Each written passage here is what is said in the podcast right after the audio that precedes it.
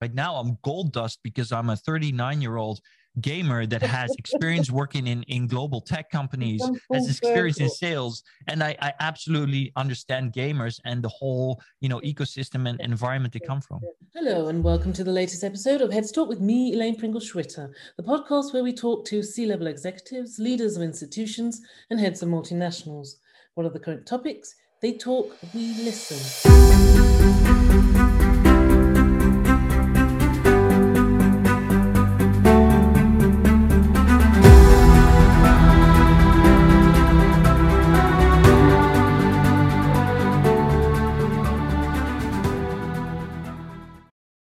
My guest today is a CMO and has been described as Mr. Metaverse.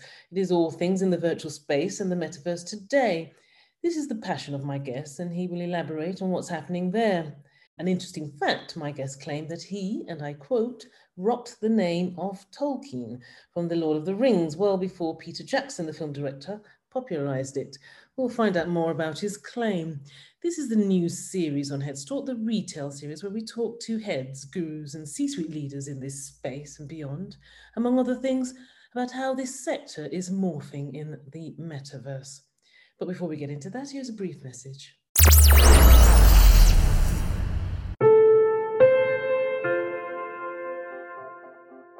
This episode is sponsored by Axia. Axia is the leading private cloud platform in the Atlassian and Mattermost ecosystem, combining intelligent solutions with security and control. Axia's clients profit from digitalization and automation of critical business processes in a cloud and hybrid architecture. 150 staff provide migration, engineering, and support services to over 200 leading organizations in 32 countries. Heads Talk podcast with your host Elaine Pringle Schwitter. Aragorn Meulendijks is the Chief Marketing Officer, PR and Sales at Your Open Metaverse and Beam Up, trailblazing Solana based ecosystem and platform that enables artists, developers, and businesses to co-create meta reality. We'll hear more about this corporation in the course of this discussion. In a previous life, Aragorn worked for Oracle and LinkedIn a massive, insatiable appetite for tech, crypto, AI, AR, virtual reality, and transhumanism. For as long as he can remember, Aragorn's current role is the natural progression in this direction. He and his organization are really attempting to go where no human has been before. I had to get that line in. Finally, he's comfortable on this stage, providing lectures, speeches, and marketing activities. So this should be an interesting conversation on his Talk today. I'm ready to start. So without further ado, I'd like to welcome Mr. Metaverse, aka Aragorn, to Heads Talk. Many thanks for being with us today. It's an absolute pleasure to be here, Elaine. Thank you. Thank you. Um, you, you, are prolific on podcasts, and um, everyone wants a bit. Uh, everyone, everyone wants a bit of you. You know, to just talk about the metaverse. I think by now most people know something about the metaverse, but yeah. But I read this from your organization, which I thought was interesting. It reads as we are trailblazing towards the future, we can imagine a sustainable reality where travel and consumption are virtual, a place where nationality, gender, race, and ethnicity no longer confine you, but instead are choices for you to make. In this new reality, everyone shares similar opportunities as they explore a global market of virtualized experiences and products. I mean, this is Star Trek stuff. yeah, that's uh, that's actually the opener from our white paper. Yes, yeah. I know. I read that. I thought, oh my goodness, Captain Kirk I, talking. I have. Yeah, well, uh, look, first of all, I'm I'm really surprised that you read it. It's um, almost nobody does, even though I, I, I tell people all the time. Yeah, no. I'm really impressed you read it, and uh, yeah, I'm very I'm very proud of that piece of uh, uh, of, that uh, the white paper itself. Yes, I mean, I, I think I, I, I, felt you coming out of that white paper, so this this episode is going to be great. But you know, there's more to your organization than the lines I've just read. So, yes. so please, you know, provide my listeners um, a brief summary of your open universe, your role, and the plans going forward. Yes, yes. Well. Um, uh, my role uh, as CMO, it's actually funny because um, I have a, a massive background in sales, um, not per se so much in marketing, but I, as I have worked at LinkedIn uh, and I've, I've for for a long time, I also did a lot of training in social selling. So I helped companies, bigger companies, to understand how they their executives and their sales teams could uh, leverage LinkedIn to to build their brand, and as a result, also help build the brand of their company, and then, and the next step, connect connect to their audience. So when I was asked to join this company, they asked me to join, and initially it wasn't even clear what role I was going to get. And when they asked me to become CMO, I said, "Well, I don't know if I'm the right person because I'm not, you know, traditional uh, marketeer or anything like that." And he said, "Well, it's okay. We we think you can do it." And the funny thing is that as I rolled into this role, I found out that marketing in this space is absolutely not like it is in any other space. Um, so yeah, but that's my role. I'm the CMO. I take care of the uh, public relations. I do a lot of this, these mm-hmm. podcasts. I get on stage and I, I run this, the, the, the marketing team from strategic, strategic, yeah. oh, strategic point of view. yeah, and, and you're right. I think there's a new type of marketeer and marketing manager that's required in this space. So yeah. you, your concerns about traditional marketing is unfounded because it's a completely different ball game what we're dealing with here. Yeah. Um, but you know, recently on the social media channels, um, LinkedIn, you mentioned LinkedIn, you worked in LinkedIn, but th- this was specifically yeah. on LinkedIn. You were defending the metaverse, so it got me thinking. Why I'm always defending the metaverse. you, are. you are the metaverse defender, Mr. Metaverse himself. Why, why are people so skeptical about the metaverse, and, and why do you? And, and why do I get the feeling this whole development is moving really fast? Well, it is moving really fast. And um, no, that's an absolute fact. Uh, I don't think there's ever been any innovation technologically or otherwise in human history that has probably moved uh, at this pace. So, and I think that has a lot to do also with why people are maybe afraid of it. But then again, if we look in human history, Star Trek might want you to think, and, and Star Wars and, and Western sci-fi in general wants you to think, Western sci-fi in general wants you to think that that humankind is always looking for that next frontier. That that is something that that is in our in our genes. Yeah. But I'm not so sure about that. I think yeah. there are some of us that are like that, and those people absolutely, you know, take us to different places. Like Elon Musk is one of those people. Um, but there's a lot of us probably most of us that are generally afraid of any kind of change, any kind of risk, um, and try to avoid that. And I think that that is actually what is in our genes. I, I, think that the people that go out to find that new frontier are generally, you know, people that are, you know, they they are the exceptions. Uh, I am actually bipolar, just like Tim Ferriss, and. Um, when I was in my group, when I because I had one very deep depression during the recent the lockdown period, Mm. I was in a group therapy, and we were discussing this in the group, and we we concluded that even though we, people call it a disorder, we thought we were divergents. We agreed with each other. No, we're not. We don't have disorders. We're not sick. We are divergents. And I think that there's a, a big case to be made for that. If you look at the Maasai, for example, in Africa, then you find that the those members of the Maasai clan that have ADHD or ADD generally thrive more than the rest.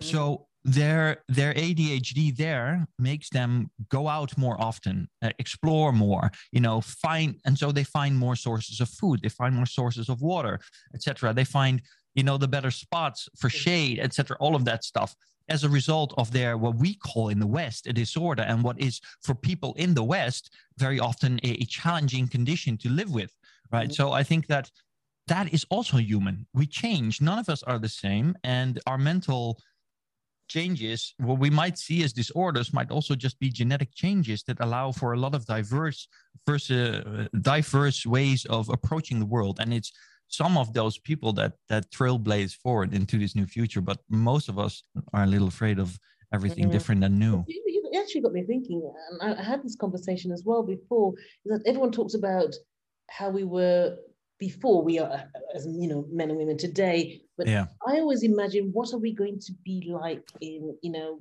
a hundred thousand, two hundred thousand. Ah, that's the really now. exciting part, isn't it? that, that's, that's what interests me. Not what what's gone before. Yeah, yes. you know, we're fish in the sea once, but more so what's going to happen in the future. And perhaps what you just mentioned in terms of what, in quotes, people call disorder, these are mm. all part of the evolution into yes. the next stage. Maybe, who knows? But, maybe, um, maybe, yeah. But, uh, uh, uh, but, we, but we digress. Let's let's let's move back into the metaverse. Um, what is your concern about it, if you've got any? Uh, well, uh, I mean, of course, I have concerns about the metaverse, but I usually don't talk about them because l- plenty of other people do. oh, come on, talk Um, to me.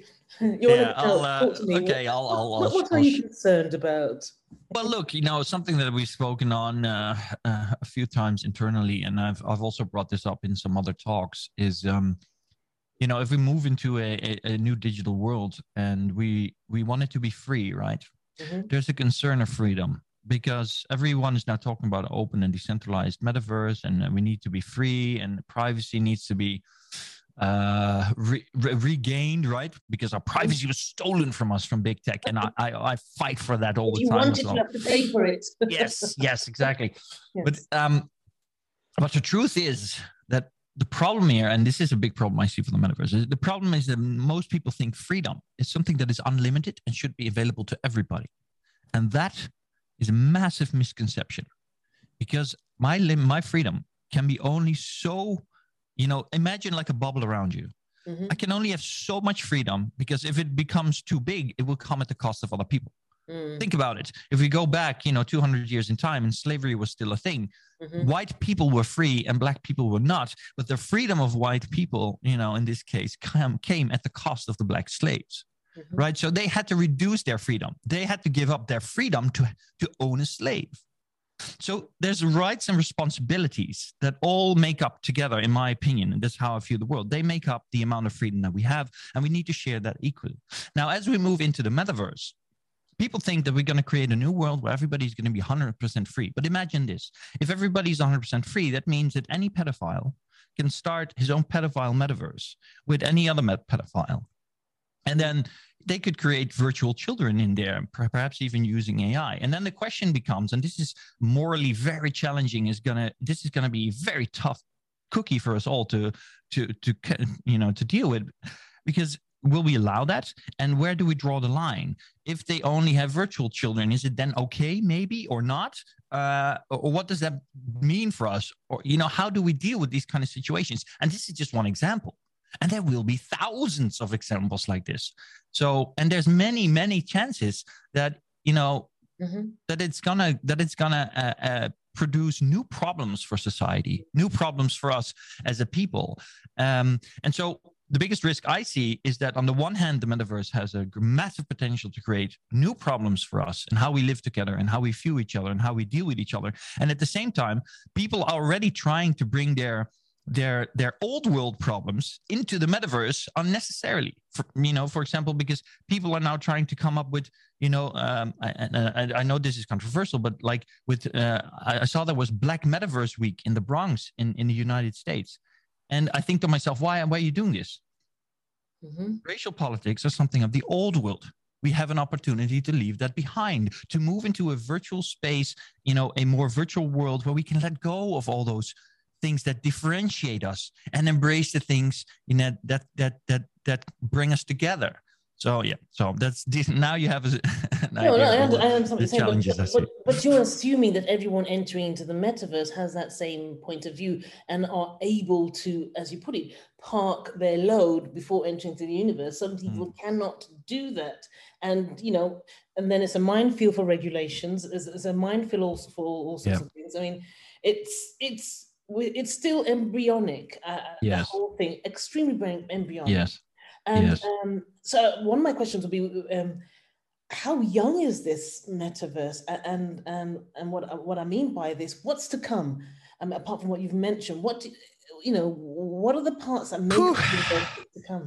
yeah well let me start by saying uh, I, I don't know i don't know You're, not- Um, you're not a I- politician. Yeah, I would exactly. I was on stage with um, Rik Vera the other day, and I really appreciate him. He's a writer from Belgium. He wrote a book, Guide to the Ecosystem Economy, and and we had a great talk. And he also said, "We don't know. We don't know." And and and and I really mean that. I need, I can dream. You know, the only thing that sets me or people like Rik, etc., uh, maybe maybe like you, apart from everybody else, is that we can we can dream about Mhm. what is coming, and we take the we we take that opportunity to dream about it and and really do that almost consciously and so we come up with dreams of what might be coming but the truth is nobody knows if we go back to 1998 You go out in the street. I have videos of this, literally videos of this here in the Netherlands. You go out in the street and you ask somebody, Do you have a mobile phone? No, I don't have one. Why? I don't see the point.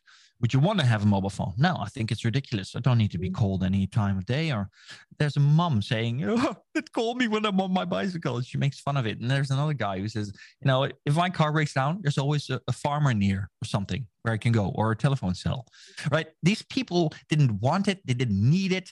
And they had absolutely no way of foreseeing the future that they were heading into. They didn't know that five to 10 years later, everybody would have a, a computer in their pocket with a touchscreen with that contains your literally your whole life. Mm, So when you're asking me what's coming, you the truth is, I don't know. I can dream about it. And if I dream about it, I think that what is coming is a future where technology will finally become something that will be become almost impossible. Uh, sorry, impossible. I mean, invisible mhm. In our daily lives. So think of a forest. When you go into a forest, and this is something that we've only recently begun to uh, di- discover as human beings, right? We think there's a forest and we think there's trees and we think all these trees, you know, are individual uh, plant, uh, you know, uh, or- organisms and there's animals. But the truth is, we're finding out now, the truth is that forests are actually one massive, you know, kind of eco-organism Mhm. because they're all connected by fungi, right? And the fungi are all under the under the ground. We don't see them, and even when we we dig up the ground, we don't really understand that the fungi there. You don't really see them, but these fungi are like a technology that connect all the trees together, allow them to exchange resources, allow them to, to communicate together, and we thought that the internet would be like that, but for some reason, the internet initially uh, with the with the rise of social media instead of making us more social it made us more antisocial because even though we could communicate we were disconnected and we were disembodied and we were almost dehumanized when Mhm. we exchange with each other Will now the metaverse continue to do that? no i think that the metaverse is actually actually a great opportunity for us to finally get back to uh, to reconnect our human psychology But The- isn't the- that isn't- isn't that sort of a, a, a paradox that we have to get into the virtual space in order to reconnect with the physical world?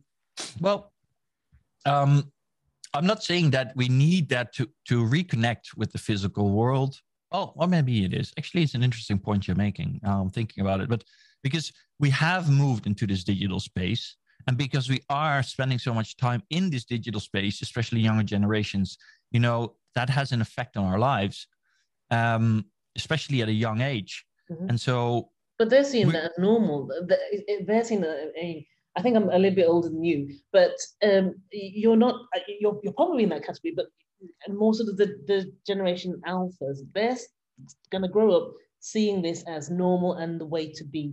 Being in my virtual space or not in my virtual space, yes, probably more time in my virtual space. I can imagine that. I sort of Yes. that you know someone walking around, perhaps in a sort of a park environment, they'll sit on the bench, they'll put their glasses on, and they'll be bam in the metaverse. And Yes. that sort of thing rather than these big clunky things that we wear. Just normal sort of glasses. You won't even know they're in the metaverse. You just see people sitting there in sort of a, a gorm state, but you know they're in the metaverse. Well, no, I'm not afraid of that. I'm not afraid of that. I'm not afraid of that. Uh, I understand what you're saying, and uh, yes, as, you know, the, the tech that we're seeing come up now is uh, XR, right? Mixed reality. So we have glasses already going into production this year. Snap already, you know, there's already two generations of Snap glasses that allow you to see virtual Mhm. assets three dimensionally in physical space. Uh, so I think that when people think people think of the metaverse, they think of only virtual space right a, a different reality on top of our existing reality and so they they foresee this future where people are lying in a corner like heroin addicts you know living in their digital world but completely you know uh, ignoring their real needs Yes. and their physical body and etc but that's not what's going to happen what's going to happen initially first is is what you saw with pokemon go pokemon go was was really light years ahead uh, of of its time and even today, there's still 827,000 on average players a day Mhm. that play Pokemon Go. And these people are gamers from all generations. And what do they do? They don't lie in a corner in their house. No, in fact, they use Pokemon Go uh, because they love to game, but they also love, generally speaking, that it makes them go outside. One of my best friends, Michael, plays Pokemon Go. He loves it. He, he, he takes, he has a little girl right? She's she's my godchild, Flora, and she's you know one years old almost now. He takes her outside. Uh, and he goes for a walk with her in the in the carriage and he takes his pokemon go and so he gets to walk with her through the park and he at the same time he's playing his game and he's really enjoying that right and but he's still using a phone because that's how this augmented reality works but the next generation is going to be using glasses where mm. they will have new ways of interacting in the physical reality with a virtual reality that becomes almost like a layer on top of reality yeah. Yeah. so so I think that for every person that will be gaming and not leaving their house anymore because they'll be in virtual reality, yeah. there will be at least one other person that will actually go outside more often because they, you know, they find one of these augmented reality, you know, reasons to go outside. Mm-hmm.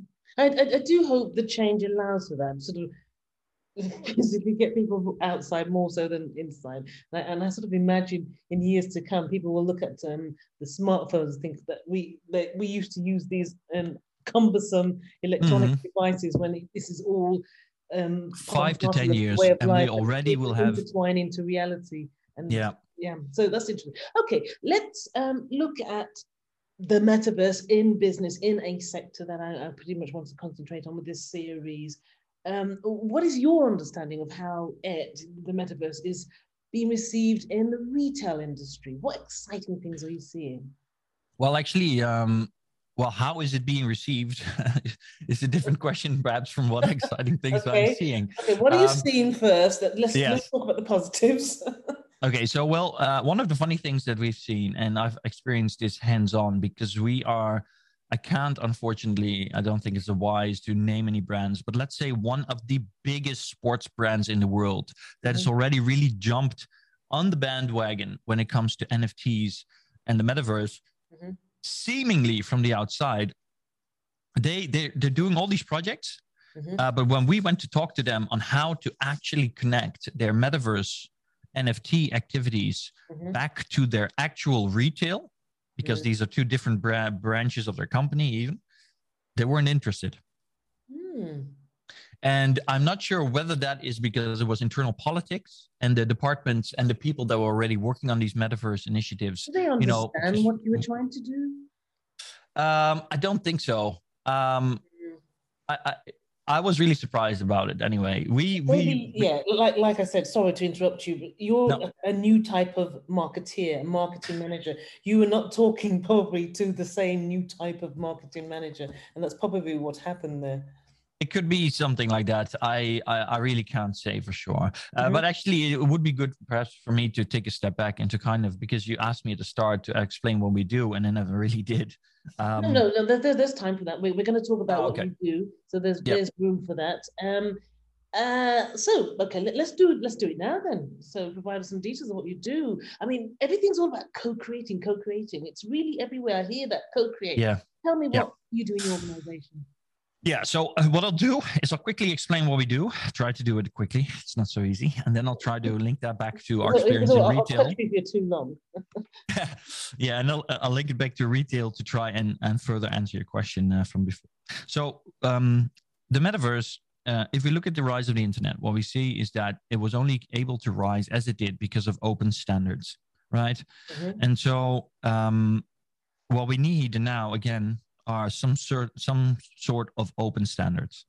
And uh, of course you know we're already seeing movement by meta and, and other big corporates to kind of create these new walled gardens where they keep everything inside. They want to contain that metaverse inside of their own infrastructure and that would mean no open standards Epic Games uh, is a company behind one of the spatial computing engines that is uh, one of the two biggest ones in the world, which this one's Unreal Engine.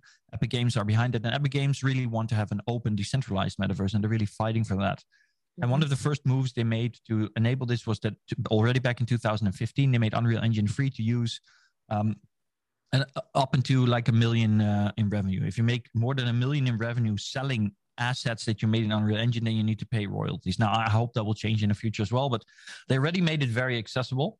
And uh, that has, of, of course, also helped them to become one of the biggest. But their engine is revolutionary, especially with the latest update, on Unreal Engine 5. Now, what we're building is uh, we believe that apart from an open standards, there also need to be an infrastructural foundation, right? Just like in a real physical city, there is plumbing, there's electricity. And if you build a new building, then you connect to those two instantly and you get an internet connection and it allows you to partake in the city and, and make the building, you know, usable. Mm-hmm. Um, in the same way in the in the metaverse as it is you know rising up now coming into existence we need something like that. We need everything to be interconnected and interoperable and it basically needs to be so from the get-go which is why i say that 99% of what's currently called metaverse uh, by companies is not metaverse. Even projects like decentraland and sandbox are not metaverse. There's there's nothing metaverse about them. All it, they are they are they are game worlds that uh, you know are built around the concept of virtual real estate mm-hmm. on top of a blockchain, and that's what it is. It's not a metaverse because they're not interoperable yet. They're not interconnected yet. They're, it's not frictionless. I cannot just log into. I cannot frictionlessly log into Decentraland and then instantaneously move to the sandbox. I can't and these worlds each have completely different rules and regulations or their own kind of you know let's call it physics. The way i look in sandbox is completely different from the way my avatar looks in decentraland and i have to set them up separately. Well you know some of them are now collaborating with ready player me. Um, that will make it a little easier but then again ready player me as an avatar system um, is centralized because Ready Player Me basically says, here's my, here's our database with avatars. You have yours that's uh, on there somewhere and you get it out of there. It's not decentralized either. So in my opinion, none of that is really metaverse. Now, there's two ways of solving this. Either you build software, which a company in Amsterdam is doing, Metaportal, Metamundo. You build the software that allows all of these different silos, all of these different uh, you know, individual virtual environments built on blockchains to connect with each other and have that frictionless you know, connectivity, mm-hmm. interoperability. But that's a very hard job to do because that means every single time that there is something new being built, you need to build a new connection. It's very complicated. And all of these worlds have different plumbing systems internally, so to speak. So that's a, a tough job. The other way to going about it is to say, look, we're going to build a foundational platform. And basically, anybody that builds on that is instantly connected and interoperable. And that's what we're doing. So that's your open metaverse is what we're doing. We're building a software development kit with Unreal Engine and Solana blockchain. And so anybody in the future that wants to build a meta experience mm-hmm. uses that software development kit, can put it on our platform and be instantly interoperable. Another thing we're doing is we're building it with pixel streaming technology, allowing it to be accessible from any device. Mm-hmm. So not just from a laptop or virtual reality headset or you know any device. If you have a mobile smartphone, that's the minimum you need. You will be able to access these worlds worlds and partake in them. Um, so that's what we do. And then tying that back to retail, we also feel that there needs to be a tangible connection between the physical and the meta realities and the meta layers that, that, that are being built, that we're building for these brands, that these brands are building themselves. So we try to tie that back. And the way we do that is through NFTs, which is why NFTs is, in my opinion, a very important part of a metaverse future because NFTs are not just you know uh, the digital uh, uh, certificates of ownership and authenticity for virtual assets, which is already a great way of using them, but they can do the same thing for physical assets and they can connect physical assets to virtual assets. Mm-hmm. So if Nike, for example, were to sell their shoe and they sell it with, instead of a receipt, I, I, I, I'm, you heard it here first. If I'm going to do one forecast for the future, I'm going to say that 10 years from now, if you buy an item it's going to have an NFT attached to it as a receipt rather than a traditional receipt. And that NFT will give you the information on what you paid for it, when it was bought, where you bought it. It will also tell you all the rights that come with owning that asset. And if you sell the asset, you'll sell the NFT. Is, so in the future, is it the new? Is it the future barcoding system? Is yes, it is. Absolutely.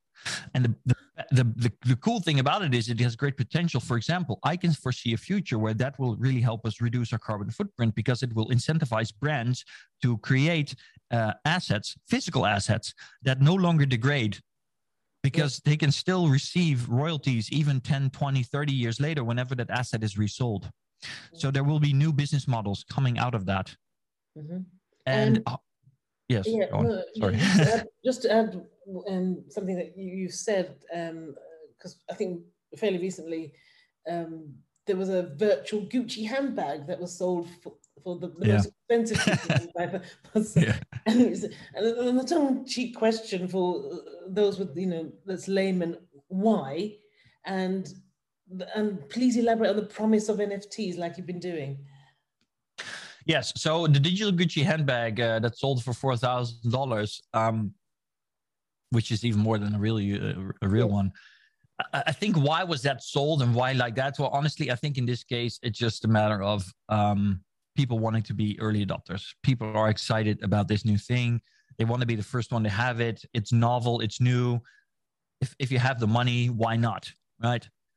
Mm-hmm. I, I'm I am not, as far as I know, there's no specific extra uh, value attached to this Gucci handbag up to this point. They might be working on that. Um, it's I, am not entirely sure. Historical thing being the first, I suppose. Yeah. Uh, so the important thing to know about this Gucci handbag, by the way, uh, is that it's not actually an NFT.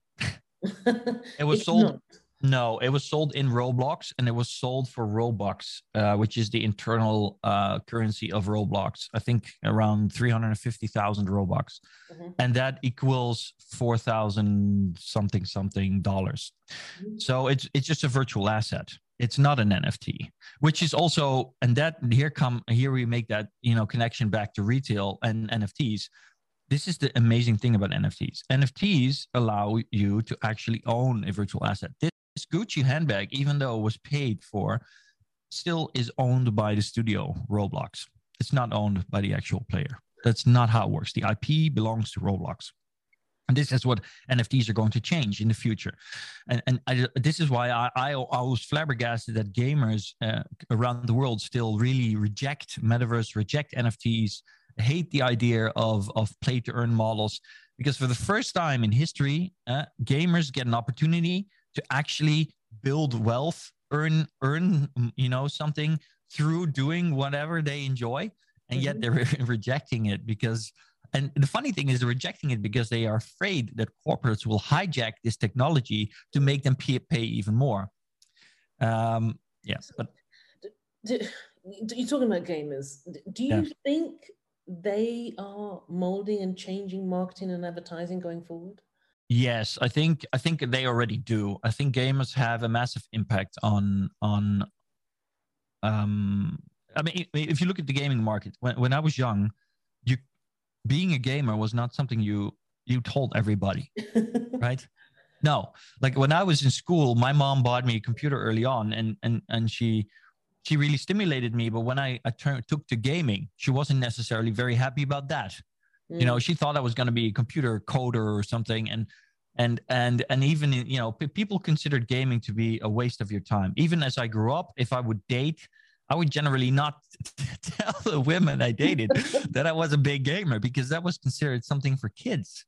Yeah. And now, funny enough, you know, I, I only got this job probably because I've been a massive gamer. Right now, I'm gold dust because I'm a 39 year old gamer that has experience working in, in global tech companies, has experience in sales. And I, I absolutely understand gamers and the whole, you know, ecosystem and environment they come from. Yes. Yes, so you are you really are the new breed of marketeers, aren't you? yeah, come full circle. Now, yeah. now what you've been doing all in your youth is now so useful in today's world. Okay, yeah.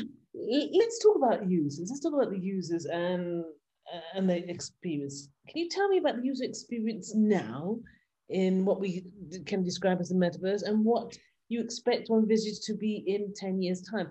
I've actually attended a metaverse party, uh, mm. an hmm. online virtual party.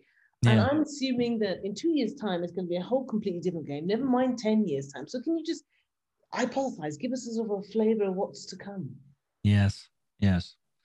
Yeah. So right now, uh, like, uh, let's. Go, I, would like to go back to something I said before. We're now at a point in time where technology will become almost invisible to us slowly. It's it's not going to happen overnight, but I think it's going to happen fairly quickly. So I would say in next five to ten years, we'll see this development, and and within twenty years, it will be completely almost something that we don't think about anymore. Technology will be something that we interact with frictionlessly.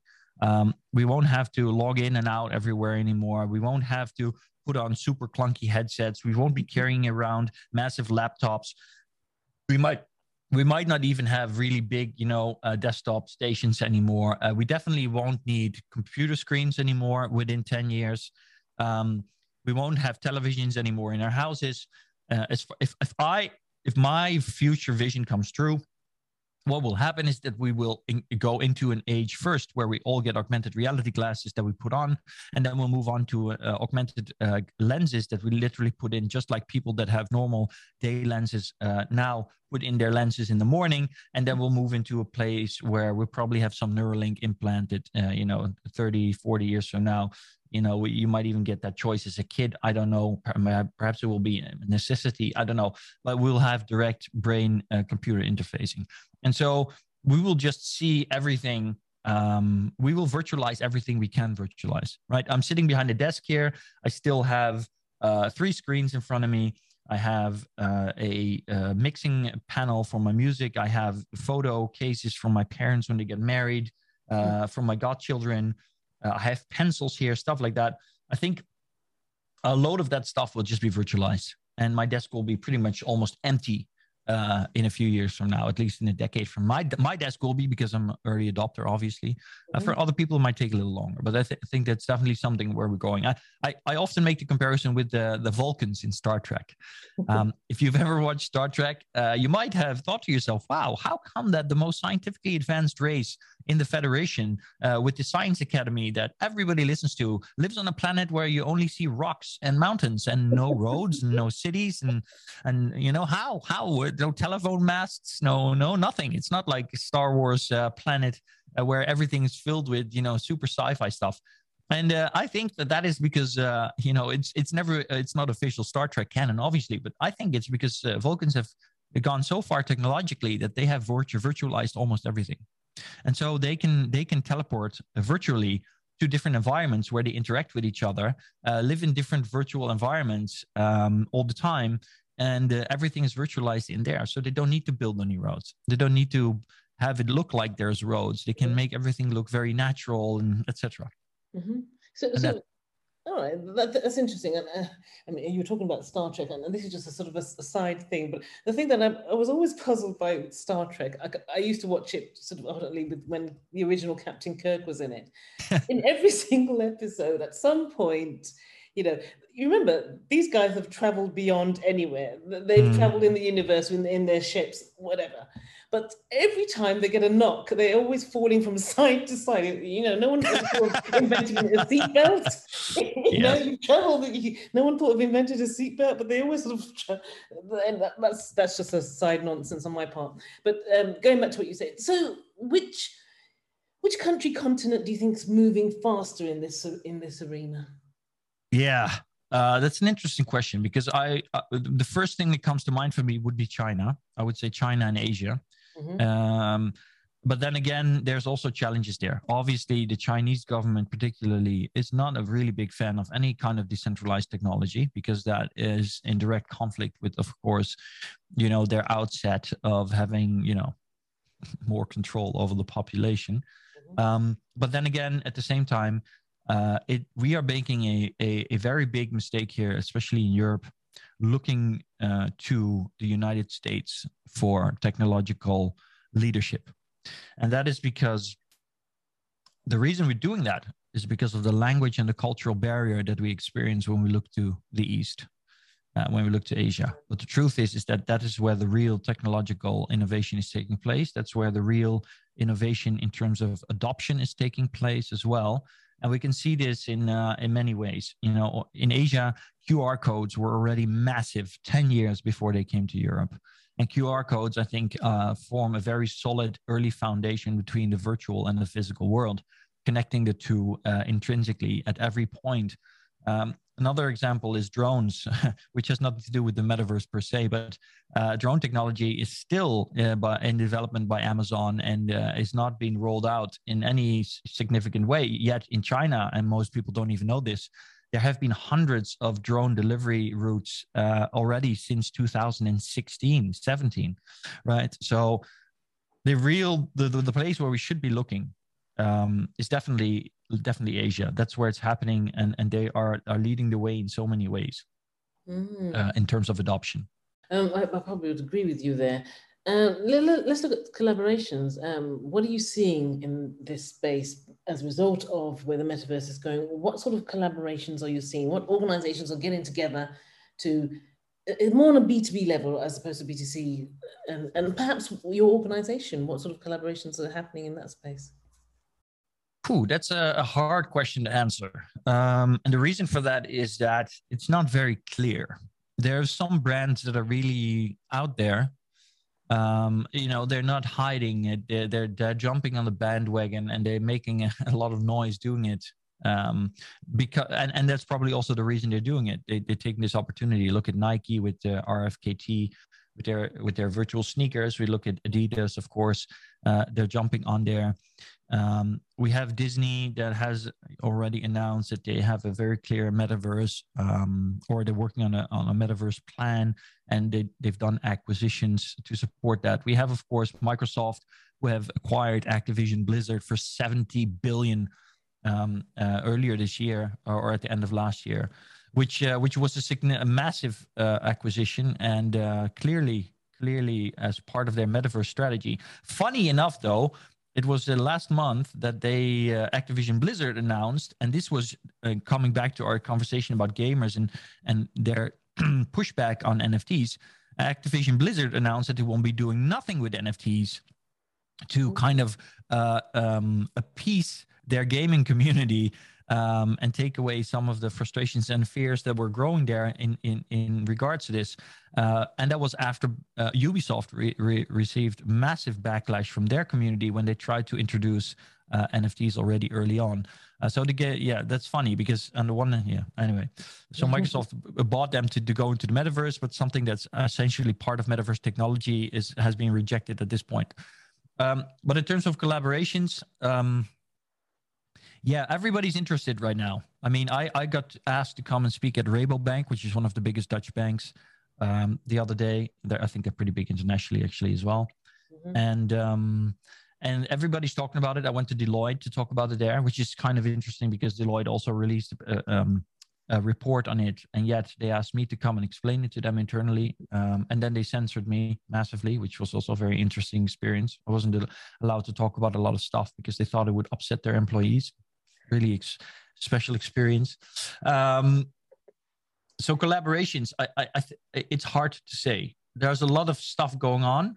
Uh, we've been approached by by big and small brands, but the, the brands that we are moving quickest with are smaller brands. So usually they're, they're very, let's say, modern. So for example, we have a very big YouTube influencer, mm-hmm. which has of course, you know, resources. They have a massive following, but they have a very short, small kind of hierarchy and organization, allowing them to make really quick decisions. And it's these kind of brands and companies that are, are willing to jump on this and they're seeing this and they're saying, okay, this is going to be. It's more the, the agile brands and the yeah. agile organizations that yeah. Yeah. really want to work and push forward with this one, as yeah. opposed to the established ones that have yeah. legacy and legacy to, to manage. Yeah. Um, the... yeah. Okay. Um, sorry, do you want to add anything more on there? Do, do you want to tell anybody, uh, organization, sorry, do you want to tell my listeners perhaps what collaborations you look forward to engaging with in terms of your organization? Yes, uh, well, I look forward to some of the big brands. Actually, there's one brand from the Netherlands that we're talking with. Uh, can't say which one yet, unfortunately, but they're a 105 year old company. Mm-hmm. And when mm-hmm. they approached us, uh, we said internally, wow, this is this is not going to work out. They will no way that they will be able to get into the right mindset of the the metaverse, and uh, they surprised us massively. So I'm uh, very excited uh, about what where we're headed with them. I don't know if we're going to be able to make it work. It's uh, still uh, quite a pickle because they have a very traditional, old school business model that has to do, you know, with with physical space, and now they want to move into a virtual space. But the the most important part of the whole conversation. And what made us decide to move forward with them was when they said is we don't want to do what we're doing in the physical world again in the virtual world. We want to reinvent ourselves. Mm. and i think this is uh, an essential tip that i have for any brand that wants to move into the metaverse. Do not please do not make the mistake of copying what you know from the physical world into this virtual realm because that will not work.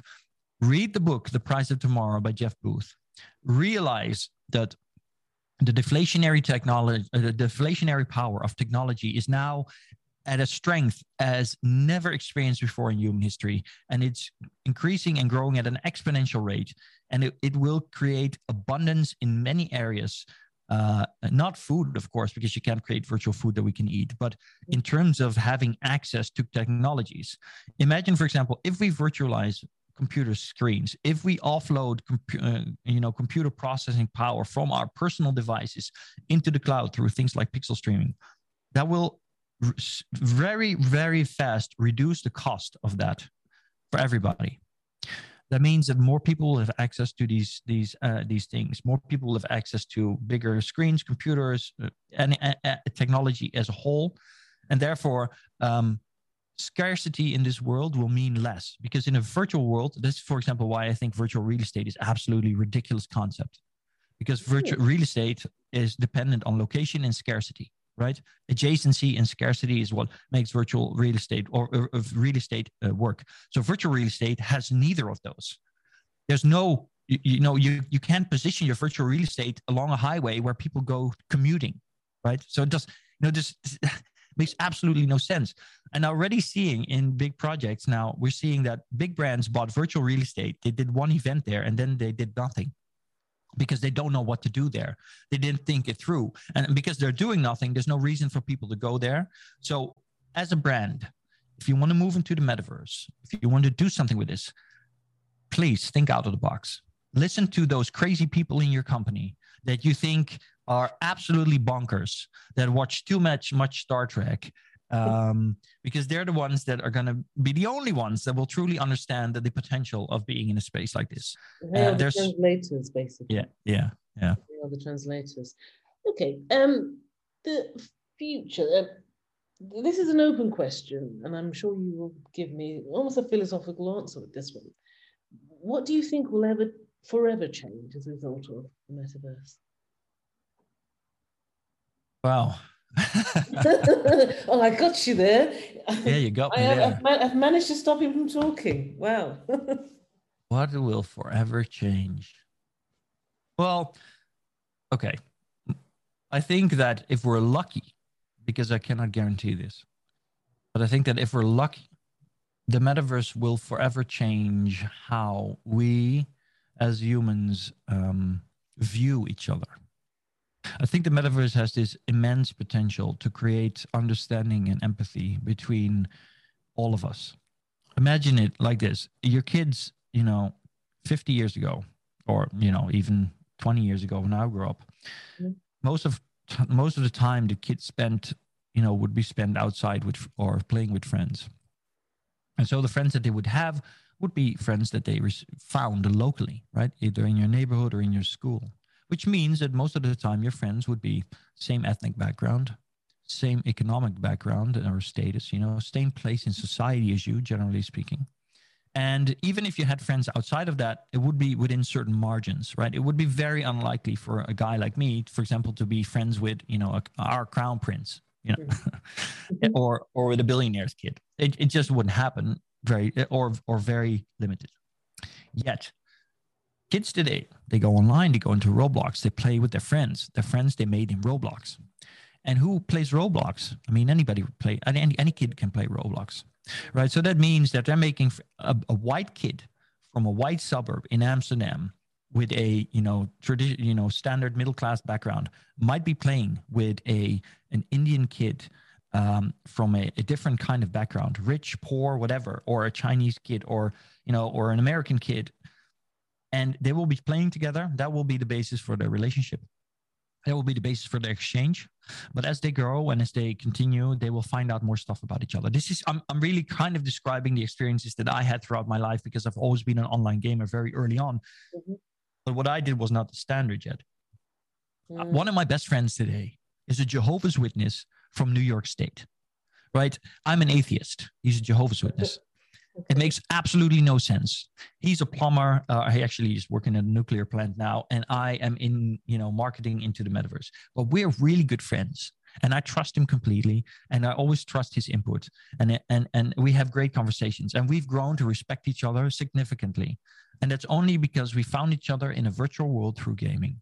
So if you're asking me what will change forever for humanity, is that if I think that if we're lucky and we move into this virtual metaverse age, I think that it will take away so many boundaries and barriers between humans Eh, around the world because our kids will grow up in an environment where they will connect with each other. And the first question that the, the, they will not see each other and see hey this is a, a white kid a black kid a yellow kid and and judge them based on that and based on you know what they got from home. They will, won't be able to right? So biases we can we really have an opportunity here to get rid of so many biases. And i think that is possibly one of the most beautiful things that could come out of this and and perhaps it will. Hopefully, it will. Um, the final question on this episode. Um, this is for all the guests in the series. Uh, I'm, I'm, I wasn't even sure I should ask, ask that question because you've thrown in so many things that really could cater for the question, but I'm going to throw it in anyway. And if you say pass, no problem. What is the solution that you think is yet to be developed but sits firmly within the metaverse e-commerce world once available? A solution that has yet to be developed that sits firmly in the metaverse e-commerce world?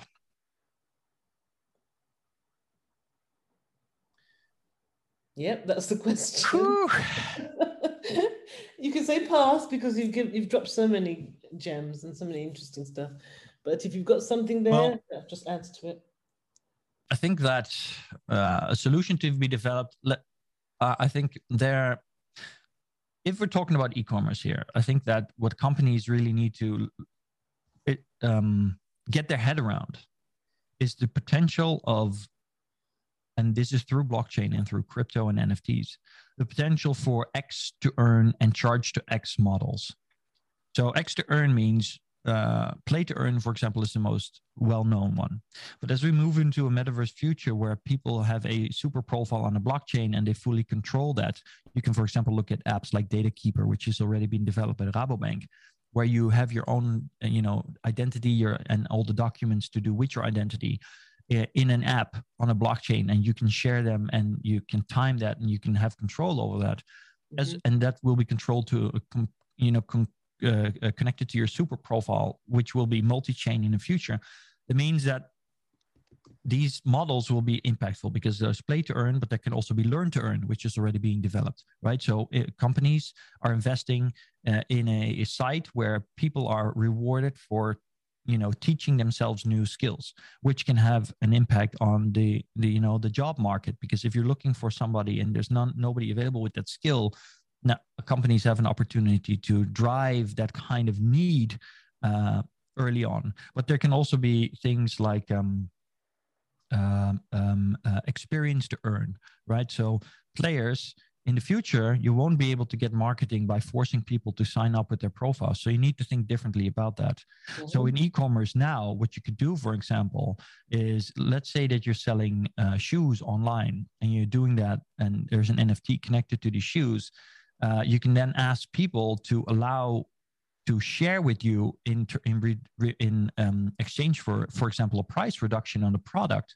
or for extra features you can ask them to share certain information with you to get an insight into your into their background and to better understand your target audience so uh, in terms of e-commerce now rather than just gathering as much data from your customers trying to do that whether they want it or not or you know uh, in any way you can. In the future, e-commerce models will be very dependent on a sort of a mutual acceptance, understanding, and collaboration, and a give uh, a tit for tat, give and take uh, kind of relationship mm-hmm. to to get the understanding of your audience, and at the same time reward them for sharing that with you which mm-hmm. will in exchange also allow you to you know create products that align more with their needs and their interests etc um, I hope that is an answer to your question. No, no, no, that's good. It's like um, in terms of buying and purchasing, it's it's like a dialogue now. It's no longer I want this product, I pay for this, I pay this price for it, I get this product next. It's a kind of a it's like a dance that's happening in, in terms yeah. of all the, the stakeholders involved. We should call you the, the marketeer, the 21st century marketeer. Um, oh, by the way, I've, I've seen your photorealistic avatar or digital twin. I'm very impressed indeed. How do you go about creating one of those? Um, well, you can. Uh, all, Epic Games released a, a, kind of plugin for Unreal Engine 5 uh, last year, which is called MetaHumans, and that allows you to create super realistic avatars. However, uh, using that, it's still kind of a hard job to make it actually exactly look like a person. So right up and right now, you're still forced to go about that a different way. And so in this case, I had to go to the University of Breda at Applied, Applied Sciences, uh, and they have a virtual production studio where they scanned me with I don't know, you know, like a hundred uh, Canon. Uh, cameras at the same time to take, you know, it's like bullet time, taking all these pictures at the same time. So they scanned me and then these scans uh, were given to a team, and these that this team turned it into a, a photorealistic avatar. It yes. like the six million dollar man. It, well, it was it was uh, thirty eight thousand dollars, I think. So oh my goodness, it was not cheap. Goodness me. Yeah. Um, Aragorn Meulendijks, such an enjoyable, informative conversation. Many thanks for your time and insights. It's been my absolute pleasure, Elaine.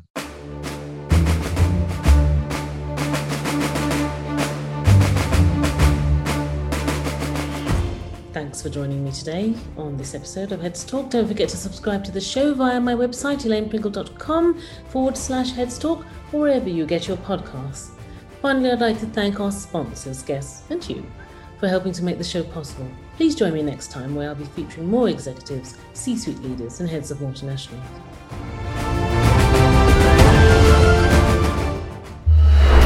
Heads Talk podcast with your host Elaine Pringle Schwitter.